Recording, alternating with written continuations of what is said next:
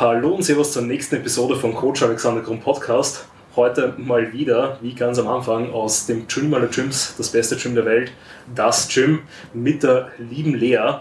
Ähm, die Lea wird wahrscheinlich gar keine Vorstellung brauchen, weil sie vom Bekanntheitsgrad äh, deutlich höher ist als ich, aber die Lea ist eine x-fache deutsche Meisterin im Kraft-3-Kampf, also da zumindest viermal. Wenn es jetzt schon ein fünftes Mal dazukommen ist, dann musst du das bitte noch ergänzen. Perfekt, also eben das habe ich in der Online-Recherche tatsächlich nicht rausfinden können. Und was bei der ähm, Lea auch noch sehr, sehr beeindruckend ist, sie ist halt durch und durch eine richtige Athletin, weil sie eben jetzt nicht nur im Powerlifting aktiv ist, sondern eben auch Weightlifting betreibt, plus eben selber auch noch auf ihren YouTube-Kanal diverse andere Sportarten ausprobiert und und und. Aber bevor ich jetzt die ganze Zeit rede, äh, Lea, wie geht's dir und was müssten die Leute noch so über dich wissen? Also mir geht's sehr gut. Ich bin ja das Gym, da bin ich eigentlich meistens sehr happy. Ist etwas warm, was aber eigentlich ganz cool ist, dass endlich der Sommer kommt. Und äh, ja, ich mache Powerlifting ähm, ja, und versuche so stark wie möglich zu werden, im Prinzip in meinem Training. Sehr, sehr gut. Das scheint ja bisher und auch in weiterer Zukunft ziemlich sicher ähm, sehr, sehr gut zu funktionieren. Was ist da jetzt dein nächstes Ziel?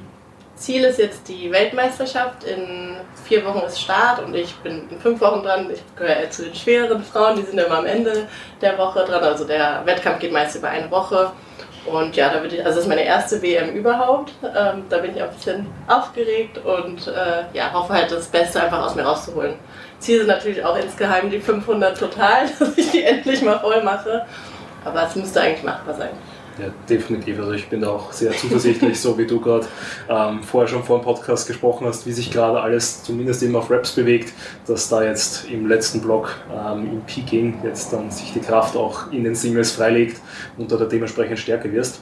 Ähm, was würdest du sagen, wie waren so deine Anfänge eigentlich? Wie bist du so ins Powerlifting und vielleicht gerade so auch in den Kraftsport reingekommen? Also generell habe ich schon immer Sport gemacht, Fußball und Handball früher gespielt als Kind. Ich war laufen und bin mit 18 nach Amerika und wollte auf jeden Fall nicht zunehmen, weil ich hatte viele Freunde, die in der Schulzeit in Amerika waren und die sind wirklich ähm, blatt, wie man. Dann ist halt wiedergekommen. Also haben zum Teil 30 Kilo zugenommen und da hatte ich halt schon ein bisschen Angst vor, so dass ich extrem zunehme und bin dann halt ähm, viel gelaufen, habe generell weiterhin viel Sport gemacht, auf meine Ernährung geachtet und bin dann zum ersten Mal ins Fitnessstudio gegangen. Also ich war in Deutschland schon mal in einem Gym. Damals war das ja noch nicht so, dass jeder ins Fitnessstudio geht. Das war eher so was Besonderes. Habe mich da aber nie auf die Geräte getraut, weil ich eigentlich immer alles falsch gemacht habe und weil da eh nur Kerle waren und deshalb war ich dann in Deutschland immer nur auf dem Laufband. Und in Amerika war es recht leer in einem Gym. Und dann habe ich mich zum ersten Mal getraut, Geräte auszuprobieren und habe dann ja im Prinzip damit Kraftsport angefangen. Okay, und wie quasi ist dann so diese ja, ich sage mal, Liebe zu Langhantel bekommen, dass dann quasi wirklich äh, du irgendwann einmal gesagt hast, gut, ähm, dich reizt ähm, Beugen, Heben, Drücken so sehr, dass du das auch wettkampftechnisch machen möchtest?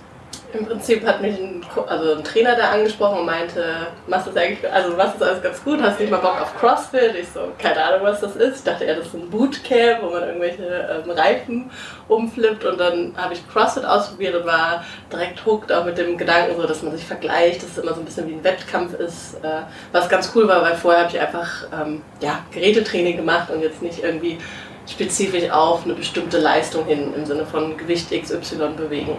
Okay, ja, sehr, sehr cool und auch ähm, mega interessant zu hören, dass du übers CrossFit dann eigentlich quasi auch zum, zum Langhantelsport eigentlich gekommen bist, weil auch wenn CrossFit, sage ich mal, so ein bisschen verschrien ist, ich glaube eigentlich aktuell gar nicht mehr so, wie es jetzt eben ja. zu, den, zu den Anfängen waren, ähm, muss man halt einfach sagen, CrossFit hat das erreicht, was ähm, und bisschen mit Bodybuilding zu vergleichen, was da auch die unteren Klassen einfach erreicht haben, also sowas wie Men's Physik, Bikini, die vielleicht auch so ein mhm. bisschen verschrien sind, ähm, dass sie halt einfach enorm viele Leute an den Sport ranholen, die sonst eventuell irgendwie nie ähm, damit begonnen hätten oder das nie ausprobiert hätten und dadurch halt einfach auch so ein, ein Pool an Talenten, so wie du, ähm, dann eben zum Sport gefunden hat, was natürlich enorm geil ist, weil dann natürlich der Sport insgesamt größer wird, plus man halt dann auch wirklich dann sieht, was da, da immer so weiter möglich ist. Also da auch sehr, sehr cool. Total. Was, wann war dann dein erstes Meet? Weißt du so? Äh, 2017 hatte ich meine erst, erst die Landesmeisterschaft und dann die deutsche Meisterschaft in Chemnitz, das weiß ich noch. Und was war da das Total? Also ich müsste zusammenrechnen, ich glaube, ich habe 70 gedrückt, 100 27 gebeugt oder so und 155 gehoben oder 160. Also, also quasi eigentlich eh schon stabil, aber halt nichts ja. mehr im Vergleich zu jetzt. Und ich war recht schwer. Also ich glaube, ich wog 84 Kilo. Ich bin jetzt ein bisschen leichter. Also, und jetzt mit dem, im Verhältnis mit dem, was jetzt Mädels machen als Junioren, ist es heftig. Also das Niveau steigt extrem, was natürlich daran liegt, dass der Sport auch viel bekannter wird. Also früher war man dann oft auch schon mal alleine in seiner Gewichtsklasse, gerade wenn man etwas mehr wiegt als Frau. Und mittlerweile hast du in jeder Klasse, ich weiß nicht, 10, 20 Frauen zum Teil. Ja, aber finde ich durchaus eine sehr, sehr positive Entwicklung. Also gerade auch im Bodybuilding, was ich ja gerade intensiver verfolge, ist es ja eins zu eins genauso, dass es halt auch vor eben so 2015, 16, 17, wo ich auch so begonnen habe mit den ersten Wettkämpfen, äh, der Fall war, dass halt in den Frauenklassen und gerade in den höheren Klassen eben dann eben maximal drei StarterInnen waren. Mhm. Und mittlerweile sieht man da auch, dass da einerseits eben das Starterfeld deutlich höher ist, plus halt einfach das Niveau deutlich, deutlich höher. Und ich finde, das ist halt dann eigentlich viel, viel geiler, weil natürlich man hat dann mehr Vergleiche, Bodybuilding, also natürlich im Powerlifting, plus halt, ähm, wenn dann immer mehr Leute, immer mehr ähm, die, die, Limits in die Höhe pushen, merkt man eigentlich, was möglich ist. Weil eben damals hat man halt schon geglaubt, da, da ist mal krass, ob das geht. Aber man, man, sieht dann jetzt über die Jahre, was dann eigentlich alles so weitergeht. Also da bin ich natürlich dann jetzt auch dann eben sehr, sehr gespannt, was in der, bei der WM dann in Südafrika mhm. da so alles ähm, ja, geht und was für neue Rekorde wieder aufgestellt werden eh heftig, weil ich habe mal geschaut, so letztes Jahr bei der Weltmeisterschaft hätte ich auch starten können, aber das war mir mit Lockdown und erster Wettkampf überhaupt wieder ein bisschen zu stressig. Und da habe ich auch geschaut, okay, in der 76er Klasse wäre ich mit einem 500er total, ich glaube, Dritte geworden. Und jetzt bist du mit einem 500er total ein Jahr später irgendwie Platz 9 oder 10 oder 8. Also so ungefähr nach ja. Meldeliste kann ich aber ja. entscheiden, aber das ist ja, das ist ja auch schon heftig irgendwie, ja. wenn man denkt, Podium versus Mittelfeld eher hinten. Ja, also ich kann es nachvollziehen, weil nach meiner 2017er Saison im Bodybuilding war ich auch ein, ähm, ein ganzes Jahr oder eineinhalb Jahre sogar im Powerlifting, mhm. auch so ein bisschen dem das Gym geschuldet. Und damals war ich in der 93er Klasse mit so einem 600er Total, zumindest österreichweit in der Juniorenklasse ganz okay dabei. Ähm, es hat eben natürlich ein, zwei Leute gegeben, die halt damals schon unerreichbar waren, aber eben, wie du sagst, so Podium, so zweiter, dritter Platz hat man, habe ich mich schon betteln können, mhm. zumindest bei einer ähm, österreichischen Meisterschaft oder einer Staatsmeisterschaft. Und wenn ich jetzt quasi fünf Jahre später irgendwann einen Wettkampf machen würde, in der 93 Kilo Klasse, unteres Mittelfeld eher sogar eher, eher, sogar dann tatsächlich glaube ich, dass die Quali mir sogar dann schon langsam mhm. schwerfallen wird, einfach weil das Niveau jetzt einfach Jahr für Jahr so, ja. so in die Höhe geht. Worauf würdest du das eigentlich dann so zurück, also kannst, traust du dich irgendeine Aussage machen, woran das liegt, dass jetzt da die Totals so in die Höhe gehen und so explodieren? Also allein weil viel mehr Leute den Sport machen, kann ich mir vorstellen, jetzt gerade auf deutscher Ebene. Ähm, das ist halt brutal. Also früher gab es gerade im Frauenbereich, also es gab kaum Frauen, die Wettkämpfe gemacht haben. Jetzt fangen halt immer mehr Frauen an mit dem Sport, was glaube ich halt auch an den sozialen Medien liegt, also vor allem Instagram. Das hat ja mittlerweile jeder. Ich weiß noch, als ich äh, angefangen habe damit, auch in Amerika hatte ich Instagram, da hatte keiner das in Deutschland. Und äh, da habe ich auch schon so Dana Lynn Bailey, das war so meine erste oder erstes Vorbild oder Inspiration, so cool, die sieht ja mega aus, möchte ich auch mal aussehen. Und also das gab es ja damals vor allem in Deutschland noch nicht. Und jetzt hast du das viel mehr, alles ist viel erreichbar und du siehst auch wirklich, okay, cool, so möchte ich auch aussehen, ich möchte so stark werden, so als Inspiration. Das, ich wusste ja früher gar nicht, dass es das gibt, also vor Instagram und Co. Ja. Ja, definitiv. So lustig, weil du die Dana Lee Bailey angesprochen hast, die geht ja jetzt auch gerade ins Powerlifting und ich weiß gar nicht, ob die nicht sogar äh, zur IPF richten wollt oder ähm, USA Pale. Also ich weiß auch gar nicht, wie das jetzt gerade in sogar schon mal gestartet. Okay, ja. also glaubst du, dass sie, sie Lifetime-Lady ist? Oder? Also ich kann es mir ehrlich gesagt nicht vorstellen, gerade halt im Bodybuilding auf der Ebene, plus es wird ja auch gar nicht getestet, glaube ich, in, also in dem Verband, wo sie startet. Deshalb, ja, klar, ist natürlich immer ein schwieriges Thema. Ja. Aber man ja. sieht halt auch, dass sie nicht mehr so massiv ist, finde ich, wie in ihrer Peking-Zeit, sage ich mal. Ja, ja, definitiv. Also ich finde es auch interessant, es ist halt schwer zu sagen, weil halt damals, also sie war ja wirklich auch im Bodybuilding ganz, ganz oben mit dabei. Ich weiß gar nicht, ob sie irgendwann mal auch Miss Olympia sogar war. Ja. ähm, ich glaube nämlich auch. Ähm, aber das Niveau damals, so wie es halt im Amateurbereich bei uns jetzt ist, beziehungsweise dich würde ich ja dann ähm, auch gar nicht mehr als Amateur zählen, auch wenn man jetzt im Powerlifting nicht ja. die Millionen verdient und da quasi das Ganze professionell machen kann. Ähm, aber ähm, auch damals war halt damals Profiniveau, gerade bei den Damen auch das Niveau in der Klasse auch noch nicht so hoch, mhm. dass es irgendwie möglich sein könnte. Also ich glaube, man lernt ja jetzt alleine wie auch im Powerlifting ist, halt auch im Bodybuilding, im Natural Bodybuilding, was eigentlich alles möglich ist, wenn man wirklich von früh an den Sport beginnt, wenn man von Anfang an gut arbeitet, wenn man eben die Genetik mitbringt, wenn man die harte Arbeit rein investiert, mhm. wenn da alles zusammenkommt, ähm, ja, kommen immer wieder neue Monster zum Vorschein, die man sonst nie im Radar hatte. Äh, und auch da natürlich, also im Powerlifting äh, ist es ja mit den Zahlen eins dasselbe. Also kann ich mir irgendwie vorstellen, ich glaube es auch nicht, einfach weil es gerade in den USA, gerade eben weil man ziemlich sicher sein kann, dass viele Konkurrentinnen von ihr ja auch sicherlich ein bisschen unterstützt haben, ähm, dass damals nicht alles ganz sauber zur Sache gegangen ist, aber mhm. ist ja auch egal. Ich finde, solange sie eben jetzt nicht in irgendwelchen getesteten Verbänden dann eben wirklich versucht zu starten und dort dann mehr oder weniger vielleicht irgendwelche Rekorde oder Co. aufzustellen, äh, soll jeder machen, was ja. er will, solange eben dann nicht bei irgendeinem Sport betrügt, wo dann wirklich getestet wird oder wo die Vorgabe mhm. ist aus meiner Sicht zumindest, lebenslang ja. natural zu sein, dann, dann ist es ja auch vollkommen in Ordnung und immer die Entscheidung von der jeweiligen Person. Total, ja. Genau. Und wie ist dann vom Powerlifting so ein bisschen der Switch eigentlich ins Weightlifting gekommen? Mm, also im Prinzip auch durch den CrossFit. Ich habe dann auch erst nur Weightlifting gemacht im Prinzip, hatte mich dann verletzt am Knie und äh, wurde auch operiert und dachte dann, okay, ich kann nie wieder schwer trainieren. Habe dann mit Bodybuilding im Prinzip angefangen oder dachte, okay, dann mache ich wenigstens das, weil ich wollte unbedingt Wettkämpfe machen und ich habe so gemerkt, okay, ich habe da so ein bisschen Talent, sage ich, ich weiß nicht, ob man das Talent nennen kann, aber Potenzial, gut Muskulatur aufzubauen. Ich war auch schon immer eher so ein bisschen, auch früher im Fußball, so die etwas breitere oder dass ich einfach generell zu mehr Muskulatur, generell mehr Muskulatur als andere Mädels hatte.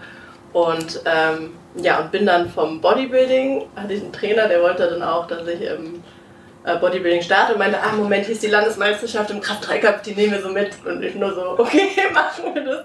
Weil auch damals für den Bodybuilding-Wettkampf, den wir eigentlich machen wollten, habe ich schon Powerlifting oder Powerbuilding, wie man das mittlerweile nennt, mäßig trainiert. Also ich hatte immer die schweren Lifts und halt ähm, Accessory Work und ja, und dann bin ich irgendwie beim Kraft-3-Kampf geblieben.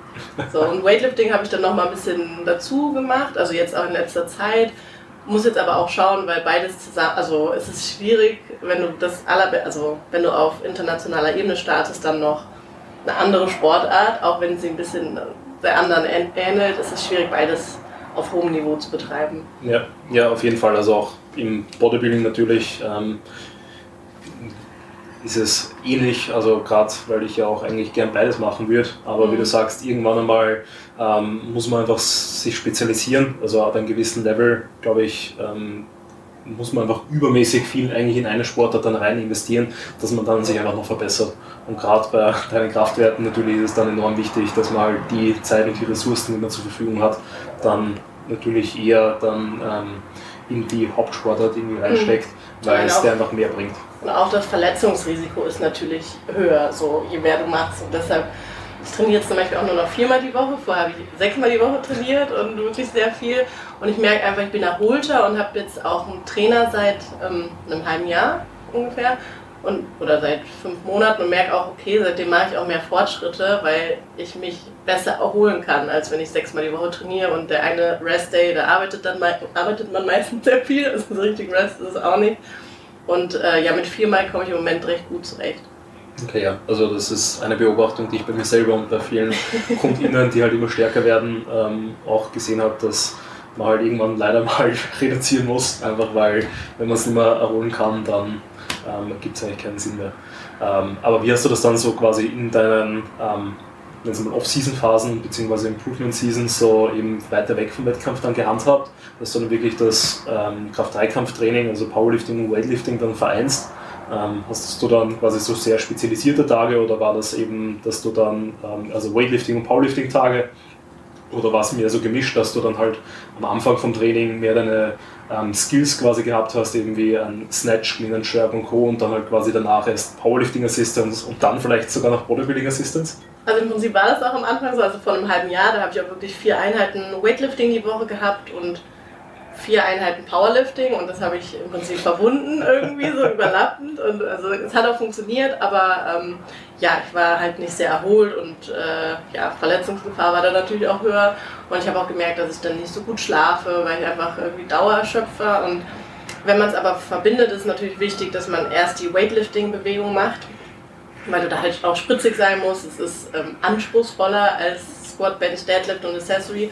Und danach habe ich dann die Main Lifts gemacht und die habe ich dann auch aufgesplittet. Also, dass ich das auf jeden Fall immer nach dem Weightlifting gemacht habe und auch geschaut habe, dass ich die schweren Einheiten eher am Ende der Woche habe und jetzt nicht am Anfang, weil wenn du schwer Bankdrücken machst, kannst du nicht am nächsten Tag gut im Snatch sein und im Stoßen, weil ähm, ja, klar gibt Verletzungsgefahr und du bist dann auch man merkt es auch einfach, die Bewegung fühlt sich nicht stimmig an. Jetzt sagst du, du hast schon quasi im Powerlifting Erfahrung und im Weightlifting hast du eben, weil du auch gesagt hast, dass du ja eigentlich so dein Meet damals ähm, so eigentlich nur mitgenommen hast für die Bodybuilding Prep. Hast du da auch schon Erfahrung gesammelt oder hast du da, spielst du da mit den Gedanken, irgendwann einmal in die Richtung auch was zu machen oder ist das jetzt so ein, ein No-Go? Äh, also auf jeden Fall hätte ich da mal Bock drauf zu schauen, was so geht ähm, gerade wenn man Wettkampf macht und dann mal all in geht, also auch wirklich die Diät dazu nimmt, ähm, dann Farbe, Posing, also dass man das einfach komplett wirklich als ähm, Wettkampf mitnimmt. Aber da ist halt die Frage, weil das so ein bisschen mit meinem, also mit dem Powerlifting natürlich auch im Weg steht, weil es zusätzlicher Stress ist, ähm, Diät machen, ist halt bei meiner Gewichtsklasse, ich starte bis 76, bin so zwei Kilo drüber, da muss ich nicht groß cutten eigentlich. Und für einen Bodybuilding-Wettkampf behaupte ich mal, müsste ich schon auf 73, 72 runter, was dann sehr crispy wahrscheinlich aussieht und natürlich dann hinderlich ist, um stärker zu werden, wenn man wirklich so viel an Substanz verliert. Deshalb müsste ich, wenn dann schauen, wenn man mal sagt, okay, ich mache jetzt mal ein Jahr keine Powerlifting-Wettkämpfe, mache jetzt das mal mit dem Bodybuilding, dann ja, aber ich glaube, beides zusammen ist so ein bisschen, weil dann ist man in keinem der beiden wahrscheinlich so gut, wie man eigentlich sein könnte, wenn man sich auf eins spezialisiert. Aber ja, ich habe jetzt auch mit André Patrice mal ein bisschen äh, Posing-Unterricht quasi, also Posing-Unterricht genommen, da gibt es auch ein YouTube-Video zu und ähm, er hat mir die Posen, äh, die Posen mal gezeigt und sah auch ganz cool aus, vor allem wenn man noch gutes Licht hat, dann ist man mal cool, so sehe ich aus. So, weil ich mich auch manchmal fühle ich mich ein bisschen muskellos oder es gibt ja so Tage, wo man denkt, boah, ich sehe aus wie ein Schwamm und wenn man dann aber in gutem Licht steht und das Posing richtig macht, dann merkt man schon, was das für einen Unterschied macht. Okay freut mich gerade schön zu hören, dass du als Powerlifter auch die kleinen Sorgen des Bodybuilders äh, auch trägt. Ähm, dass man sich da hin und wieder Gedanken über die Form und Co. macht. Ähm, aber ja, ich kann dir da auch nur voll und ganz zustimmen. Also ich habe es vorher auch schon leicht angesprochen. Irgendwann muss man sich einfach spezialisieren und das Problem ähm, ist einfach, dass einerseits natürlich die zeitlichen Ressourcen irgendwann begrenzt sind. Ähm, also gerade trainingsweise natürlich, weil wenn man CrossFit, ähm, also was wir jetzt nicht, aber Weightlifting, Powerlifting, Bodybuilding und Co., also viele unterschiedliche Sportarten mhm. einfach vereinen möchte, dann müsste man dann irgendwann einmal fünf, sechs Stunden lang pro Tag trainieren. Also ich glaube, gerade bei den wirklich sehr, sehr guten Elite-Crossfitter sieht man das ja dann auch, die dann in ihren Wettkampf-Vorbereitungsphasen ja auch zwei bis drei Trainingseinheiten pro mhm. Tag haben mit, ähm, ich weiß jetzt gar nicht wie lange, kenne ich mich mit CrossFit leider gar nicht aus, ähm, aber ich schätze mal auch so mindestens eine Stunde plus natürlich dann noch Vor- Nachbereitung, Cooldown, dann noch, mhm. ähm, dass da auch wirklich alles passt. Und da ist es natürlich da dasselbe, plus dass man da natürlich dann irgendwo einfach auch Interferenzen hat, ähm, die einfach dann, man sagt, man ist zwar dann überall vielleicht mittelmäßig oder vielleicht sogar auch ein bisschen überdurchschnittlich, aber man ist dann halt nirgendwo wirklich so gut, wie man eigentlich sein könnte. Und da muss man halt einfach entscheiden, was man will. Und ich glaube auch, dass es eigentlich ähm, zumindest für mich erfüllend auch ist, dass ich schaue, dass ich in einer Sportart, in so einer Sache wirklich das Maximum raushole, was ich halt irgendwie rausholen kann, anstatt eben überall okay zu sein. Total. Und man muss natürlich auch sagen, je mehr, also im Powerlifting ist nicht unbedingt mehr, mehr. Das denken immer viele, ich muss mehr trainieren. Ich meine, ich habe früher auch immer gedacht, okay, ich muss sechsmal die Woche auf keinen Fall weniger. Und das war für mich super schwer zu akzeptieren. Okay, ich trainiere viermal und das ist nicht nur okay, es ist sogar gut und ich werde stärker. Also so diesen Switch von, ich muss immer jeden Tag und jeden Tag das Beste rausholen zu, okay, viermal, dafür die viermal sehr intensiv und ich habe Zeit, mich zu erholen. Auch im Bodybuilding spiegelt sich das wieder. Auch im Bodybuilding spiegelt sich das wieder, dass weniger mehr ist, einfach weil irgendwann kommt es nicht mehr darauf an, was kann ich alles machen, sondern kann ich das, was ich eigentlich mache, auch noch regenerieren. Und ähm, das ist dann irgendwann einmal der limitierende Faktor, gerade wenn man dann eben sehr, sehr stark wird, äh, weil natürlich der Körper diese Erholungsphasen braucht, damit auch dann die passiven Strukturen und Co. damit zurechtkommen. Voll. Wie hat sich das bei dir dann entwickelt, dass quasi die Entscheidung aufs Powerlifting gefallen ist? Weil eben du ja gesagt hast, du bist dann eigentlich übers CrossFit ins Weightlifting, Powerlifting gefallen, beziehungsweise dann eigentlich dann auch noch übers Bodybuilding und dann wieder zurück zum Powerlifting. Klingt ähm, alles verrückt, aber es macht alles Sinn. So. Okay. Also ja, ähm, ich habe halt gemerkt, dass ich da sehr gut bin und ähm, auch Chancen habe, sehr gut zu sein und bin dann irgendwie, ja, sag mal, hängen geblieben. Ähm, wollte zwar auch immer noch mal einen Bodybuilding-Wettkampf machen, aber ja, es hat sich dann irgendwie nicht mehr ergeben ja, vielleicht in Zukunft ja, nach, der, nach der aktiven Karriere als Powerlifter dann einmal auf die Bühne und schauen, was man alles rausholen kann, weil rein muskulär muss man ja sagen, biet, äh, bringst du auf jeden Fall eine super Grundlage mit und da wäre es natürlich dann auch sehr, sehr cool, einmal zu schauen, was so komplett unter der Haube steckt, ähm, was dann alles drinnen ist. Ähm, von, ähm, du bist ja quasi damals schon, also jetzt die letzten Jahre, solange ich dich im Radar habe, warst du ja auch immer Coach im Kader One. Da haben wir jetzt vorher auch schon gesprochen, dass das nicht mehr der Fall ist. Was machst du jetzt quasi alles beruflich?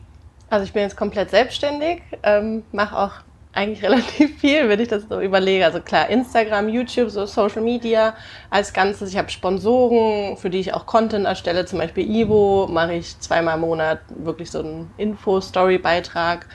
Ähm, ich coache selber, bin Leistungssportlerin, kann man ja sagen, und äh, versuche noch mein Studium zu beenden nebenbei. Also es ist äh, viele verschiedene Sachen, die ich gerade im Prinzip mache. Ich weiß nicht, ob man da eine Berufsbezeichnung für hat. Wenn man selbstständig. Ja. Ähm, ja. Ja, also eben einfach selber arbeiten und ständig arbeiten. Genau.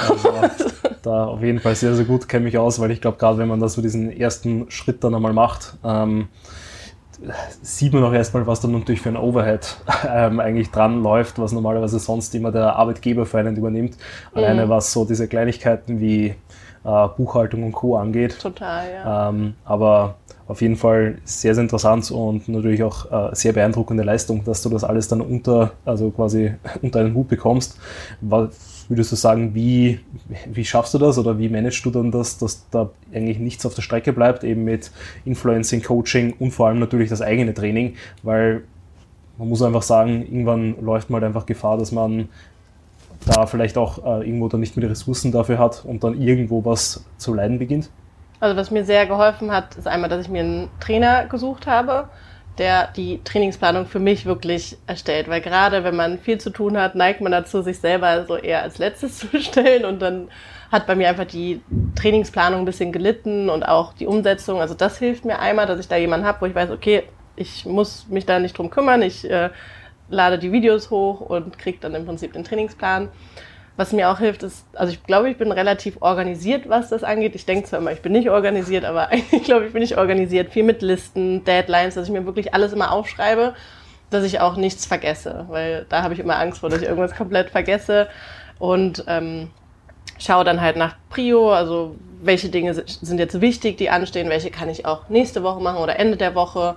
Am liebsten möchte ich immer alles erledigen, was natürlich nicht geht. Also es ist auch gerade für mich ein Prozess zu lernen, so okay, es ist okay, dass man nicht immer alles erledigt hat von den Dingen, die man machen muss oder sollte, sondern ja, dass man sich da, dass man da ein bisschen netter zu sich ist, sage ich mal so. Also. Sehr, sehr gut. Hast du dann so äh, fixe Tage pro Woche, also quasi wirklich dann auch Termine mit dir selber, wo du eben sagst, du planst deinen Tag, deine Woche, deinen Monat oder irgendeinen anderen Zeitraum? Ja, das habe ich auf jeden Fall. Was mir jetzt noch fehlt, habe ich gestern mir auch noch Gedanken zugemacht, dass ich wirklich mal so einen Tag habe, wo ich nicht arbeite. Also auch kein Instagram oder zumindest mal einen halben Tag. Man muss ja nicht direkt mit einem ganzen Tag beginnen, weil ich schon gemerkt habe, so, okay, wann hatte ich eigentlich mal einen freien Tag richtig? So, das ist halt eher selten und da schaue ich, dass ich jetzt wirklich mal so einen Tag oder einen halben Tag mal nur für mich einlege. So, ich meine, klar, ich bin jetzt noch relativ neu in dieser Selbstständigkeit oder dass ich komplett selbstständig bin. Ich glaube, da geht es vielen so, dass man am Anfang eher zu viel macht oder generell dazu neigt und sich das aber mit der Zeit einpendelt. Also, ja, definitiv. Glaube ich auch so, dass man dann, ähm, also wenn es dann am Anfang eben auch noch bewusst ist, dass man sich halt Zeiten frei blockt, eben, dass man dann einfach eben entweder selber nur Downtimes hat oder eben Zeit mit anderen Leuten verbringen kann. Ähm, ich glaube, das wird man dann irgendwann einmal lernen, beziehungsweise sich dann einfach hoffentlich bewusster zu entscheiden, ähm, sich dafür auch Zeit zu nehmen, weil ansonsten, glaube ich, läuft man immer Gefahr, dass man es dann halt eben übertreibt und dann eigentlich so die Gesamtleistung oder den Gesamtoutput, den man so irgendwie hat, eigentlich sogar geringer ist, weil man ähm, eben immer so zu stark am Limit ist. Eben ähnlich so wie es beim Training. Mhm. Irgendwann mal lernt man, dass man diese Erholungsphasen und diese Ruhephasen eigentlich braucht, ähm, dass man dann zu den Zeiten, wo man halt wirklich dann ähm, arbeiten kann und will, dass man da halt wirklich ordentlich performen kann. Total. Genau. Ähm, Habe ich dazu noch irgendwelche Fragen? Hm, nee, also da auch nur so als kleine Anekdote, weil ich jetzt auch drei Wochen lang in Urlaub war ähm, und das mit Urlaub und Selbstständigkeit ja auch immer so ein äh, bisschen ein, ein Struggle ist, beziehungsweise immer ein bisschen eine Challenge. Äh, da gibt es auch eine andere Podcast-Episode mit dem Arne Otte, also da ein bisschen Werbung, wo wir eben genau darum reden und so ein bisschen Work-Life-Lift-Balance. Ähm, und tatsächlich äh, finden es alle Kunden auch in Ordnung, mal zu sagen, gut, es gibt einmal eine Woche keine Rückmeldung, eine Woche quasi Check-in-Pause und Co., ähm, dass man das sogar überleben kann als Kunde beziehungsweise Kundin, wenn man, dass man das einfach eben überlebt und dass man da als Coach sich dann auch wirklich einmal eine Woche vielleicht Urlaub oder wenn es nicht eine ganze Woche ist, weil ich muss sagen, auch gerade bei meinen WettkampfathletInnen habe ich auch gesagt, gut, schickt es mir weiter alles, weil es mir einfach zu kritisch war in der, der doch wichtigen Phase, dass man da keine Anpassungen vornimmt, wenn sie vielleicht notwendig wäre, ähm, aber dass man das durchaus machen kann und ich glaube, ähm, es ist aber auch ein Prozess. Also ich bin jetzt auch noch nicht so lange komplett selbstständig, ähm, sondern ich glaube, so in drei, vier, fünf Jahren hat man dann die Coolness, dass man das eben einerseits locker flockig kommunizieren kann und dann auch kein schlechtes Gewissen hat, wenn man ja. mal eine Arbeit nichts macht, äh, also wirklich einen ganzen Tag oder eine ganze Woche lang nichts macht. Voll, also ich bin ja auch nach der WM, habe ich noch eine Woche Urlaub in Kapstadt und da habe ich auch schon überlegt, wie ich das mache, ob ich dann vorarbeite, aber ich glaube, ich komme auch zu dem Entschluss wahrscheinlich so, okay, ich nehme mal eine Woche wirklich Urlaub und auch Abstand, dass man eventuell Content produziert im Sinne von Fotos macht, bisschen Videos, aber vielleicht auch mal Sendepause. Das habe ich einmal gemacht, als ich auch in Afrika war, auf dem Kilimanjaro und ich muss sagen, das hat mir so gut getan. Da waren noch die ersten Tage, oh Gott, ich muss daran denken, das. Also man hat immer viel im Kopf und irgendwann war einfach so, okay, fuck it, das ist alles egal, ich bin hier auf dem Berg, mich kann keiner erreichen. So, das hat mir, also war für mich ähm, sehr, sehr angenehm und hat mir auch geholfen, wirklich runterzukommen. Danach war ich tiefenentspannt. ja, ja, definitiv. Also das war auch bei der Sophie und bei mir jetzt beim Urlaub. Ähm, haben uns auch überlegt, ob wir das Ganze so mitdokumentieren, eben Richtung Vlog-mäßig. Aber dann so am Tag eins haben wir uns entschieden, gut, nein, äh, einfach den Urlaub genießen, einfach ja. eine schöne Zeit haben. Das ist so viel wichtiger, als das Ganze dann eben für YouTube und Co. Äh, mit zu dokumentieren, weil das bekommt man natürlich vielleicht so als Zuhörerin dann auch gar nicht so mit. Ähm, es ist natürlich immer Arbeit und man nimmt sich ja dann doch immer so ein bisschen raus, weil man schauen muss, wo kann ich jetzt gut filmen, mhm. ähm, wie passt das gut, wie kann ich das, was kann ich davor, danach machen, damit das Video dann auch irgendwie so ein bisschen einen Flow hat. Also da ist ja auch eben viel Planung, Gedanken und Co. mit. Und es ist halt was anderes, als wenn ich dann einfach hingehe und wirklich den Moment, den Ort und alles einfach genieße. Total, ja. Genau, ähm, du hast das vorher auch schon angesprochen mit deiner Gewichtsklasse. Ähm, man muss ja sagen, du bist ja optisch eigentlich wahnsinnig lean eigentlich die ganze Zeit. Ähm, wie machst du das? Ähm, gute Frage. Also früher gab es ja die Klasse bis 72. Ähm, das war, also ich bin 1,73 sehr schwer mal für mich zu machen. Und danach hatte ich oft auch so eine Art Rebound, dass ich schnell wieder bei den 80 Kilo Körpergewicht war. Und das war für mich immer schwer zu handeln, weil 72 einfach super nie, viel zu wenig war für mich. Ähm, und jetzt gibt es eine Klasse bis 76, die 72er wurde gestrichen, was für mich fast perfekt ist, weil ich eh so 78, maximal 79 wiege. Und da muss ich eigentlich auch kaum Diäten, also da reicht zwei Wochen ein bisschen tracken also so, dass ich ein bisschen im Defizit bin und vor dem Wettkampf Salz raus, dichtere Lebensmittel, also kaloriendichtere Lebensmittel essen, ähm, um die Gewichtsklasse zu machen. Und ja, generell, also ich glaube, so ein bisschen Selbstwahrnehmungsstörung hat jeder im Kraftsport, habe ich das Gefühl. So manchmal sehe ich auch Bilder von mir denke so krass, wie ich aussehe. Und wenn ich mich dann selber sehe, so sehe ich ja nicht aus. Also man sagt immer, man soll sich nicht so sehr von Instagram, was heißt verarschen lassen, aber so foolen lassen, dass man also ich meine, die Bilder sind alle im guten Licht, man, man flext, man post, man macht mehrere Fotos, dass es gut aussieht. Da, also das fällt mir manchmal noch so ein bisschen schwer, dass äh, man nicht immer so aussieht wie auf dem Foto. Aber generell, ich bin so ein bisschen eiweißverrückt, glaube ich. Also ich achte immer sehr auf mein Eiweißgehalt, das war auch schon immer so. Also ich habe eigentlich nie Tage, wo ich unter 150 Gramm Eiweiß bin, behaupte ich jetzt mal. Also vielleicht passiert es mal, aber eigentlich glaube ich nicht. Und generell ähm, esse ich morgens meistens nicht so viel, weil ich es nicht mag, voll im Training zu sein und esse eher abends relativ viel.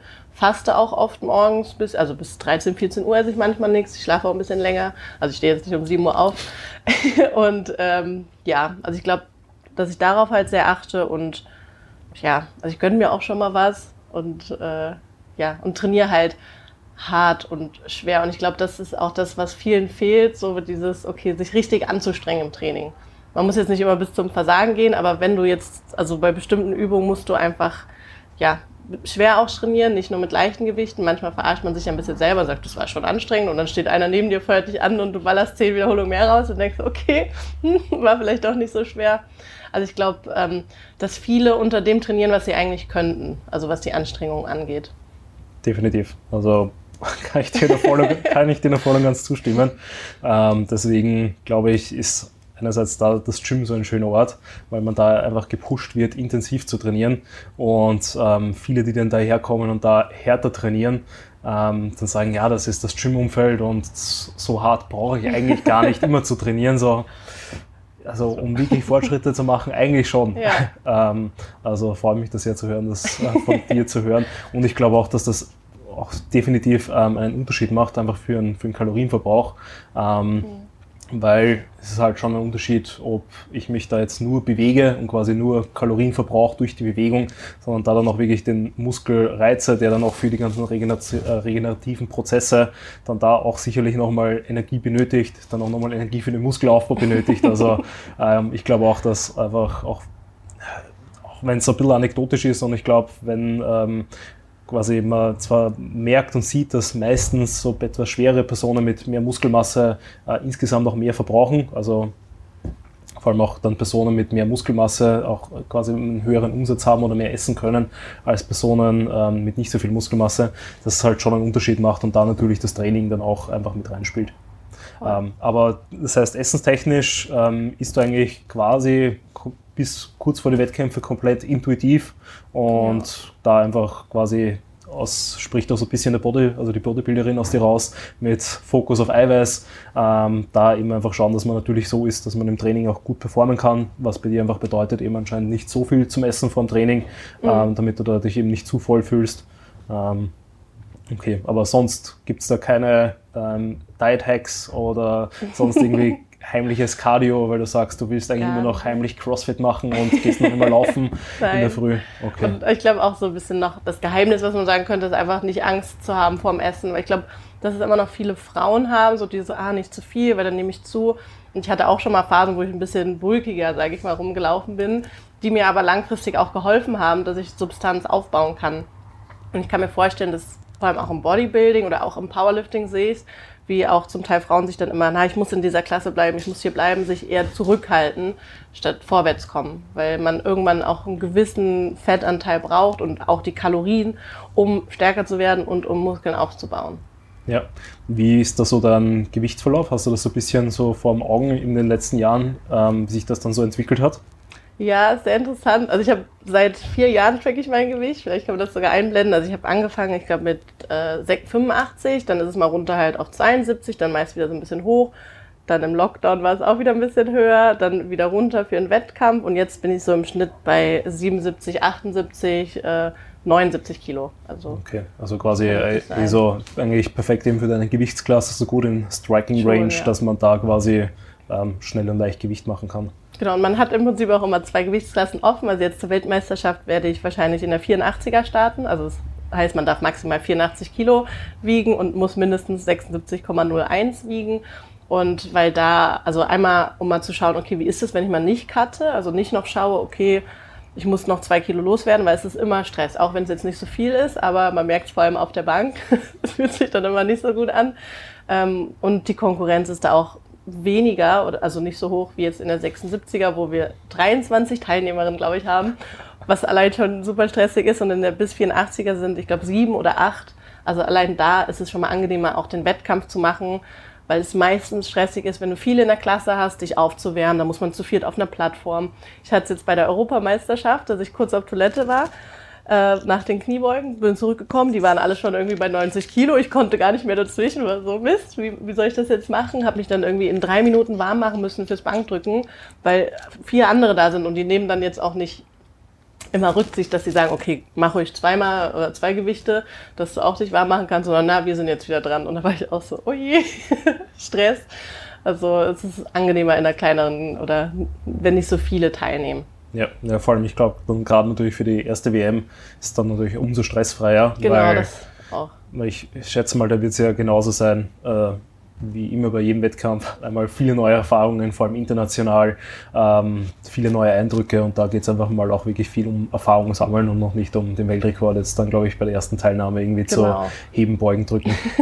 wie war das dann in der Vergangenheit, wie du noch in der 72 Kilo Klasse warst? Wie war es da mit dem Cutten und habt ihr da auch irgendwelche äh, Weight Cut Strategies dann am Anfang, also am Ende quasi benutzt vor dem Wettkampf? Auf jeden Fall. Also 72 wog ich auch nie. Also ich wog meist so 75 und da war ich halt auch schon super lean und habe dann zum Schluss meistens, also ich habe eigentlich immer einen Watercut machen müssen, weil wahrscheinlich hätte ich 72 noch irgendwie erreichen können, aber dann hätte ich auch super viel Muskulatur verloren, weil mhm. selbst mit 75 war das schon so die Grenze weil man merkt, ihr habt einem bestimmten Gewicht, okay, jetzt geht's irgendwie nicht mehr runter, jetzt muss ich nochmal extra Cardio machen, extra nochmal was verändern. Und da, finde ich, merkt man dann, okay, es geht jetzt an die Substanz. Und da habe ich dann meistens einen Watercut gemacht, also ich habe mit Waterloading angefangen und Salz, also viel Salz, Wasser, zum Teil, ich glaube, 10, 11 Liter getrunken. Und das wird dann mit der Zeit immer weniger bis zum Wettkampf. Und ich glaube, zwei Tage vorher habe ich Salz rausgenommen. Und so um die 16 Stunden oder so vor dem Wettkampf, vor der Waage, habe ich aufgehört zu trinken ähm, ja, das war schon immer, ist natürlich mental auch anstrengend. Ich muss aber sagen, der, der größte Wettkampf für mich war dann immer die Waage. So Waage geschafft, okay, jetzt kann, kann nichts mehr schief gehen. So. Das war für mich mehr Stress als der Wettkampf selber. Deshalb freue ich mich jetzt bei der WM auch, dass ich mir kein, keine Gedanken machen muss, okay, ich muss das Gewicht erreichen, weil ich bin sowas von locker in der Klasse drin. Okay. Also eh, eh perfekt. Also das ist tatsächlich, was ich da jetzt für die Zuhörerinnen sagen muss oder möchte, ist einfach, dass ähm, so Watercard-Strategien tatsächlich jetzt Gott sei Dank so ein bisschen aus der Mode fallen.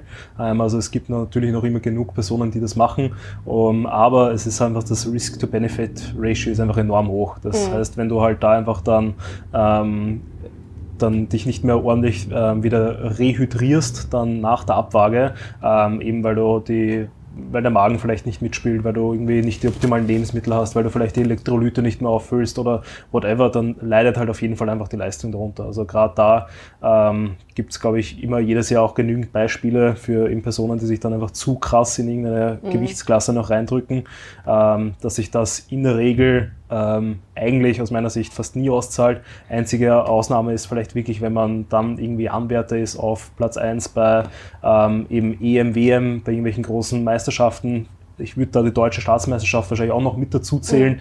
Ähm, bei uns in Österreich würde ich es nicht mit dazu zählen. ähm, aber da vor allem auch für Leute, also die dann eben vielleicht nicht ähm, auch erst ihre ersten Wettkämpfe haben, ähm, würde ich eher einfach immer empfehlen, den Fokus darauf zu richten, einfach, einfach mal einen geilen mhm. Wettkampf zu haben, eben möglichst entspannt hinzugehen, ähm, einfach zu schauen, diese ganzen Erfahrungen, die man dann hat, eben mit Warm-up-Area, mit dann ähm, vor der Plattform stehen, noch einmal abgeklatscht werden, dass man dann das erste Mal auf die Plattform raus kann ähm, dass man da eher schaut, dass man das da einfach mal aufnimmt, dass man dann für mehrere Wettkämpfe da in dem Bereich ruhiger ist, weniger Stress hat und dann vielleicht eben mehr Stresskapazitäten eben für einen härteren Cut oder vielleicht auch Watercut oder sowas dann ähm, sich aufbaut. Ähm, aber da Gewicht machen würde ich eigentlich generell auch nur, so wie es das du vorher beschrieben hast, mit ähm, mit Essensvolumen und Co. und eventuell einfach mhm. schauen, eben, dass man dann vielleicht eben auch am Wettkampftag bis zur Abwaage nichts mehr trinkt, einfach, dass man eben das Wassergewicht dann auch nicht mehr ähm, den Körper irgendwie zuführt, ähm, weil in der Regel reicht das und dann hat man auch eigentlich keine Angst, dass man irgendwie großartig äh, Performance verliert.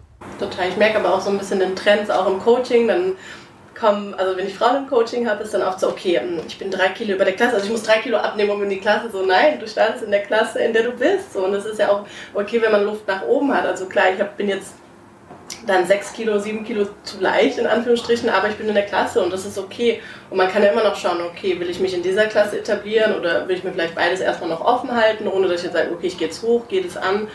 Ähm, man kann auch, also man muss eine Klasse nicht zwingend ausfüllen, was glaube ich viele immer denken, so okay, ich muss in die erstmal in die nächst niedrigere Klasse, statt zu denken, okay, ich gehe in die nächste Höhe, also ich gehe einfach da, wo ich drin bin ja. und starte dort. Ja, definitiv. Und meistens zahlt sich auch nicht aus, dass eben für irgendwelche ähm, Wilkes, Dots, Sinclair, mhm. Points, wie, es auch immer, wie, es auch immer heißt, äh, das zu machen, weil eben, also oft passiert es dann einfach, dass man einen Performanceverlust dadurch hat und dann ist man insgesamt eigentlich schwächer, als wenn ja. man einfach eben in seiner Gewichtsklasse ähm, seine bestmögliche Leistung einfach erbracht hätte.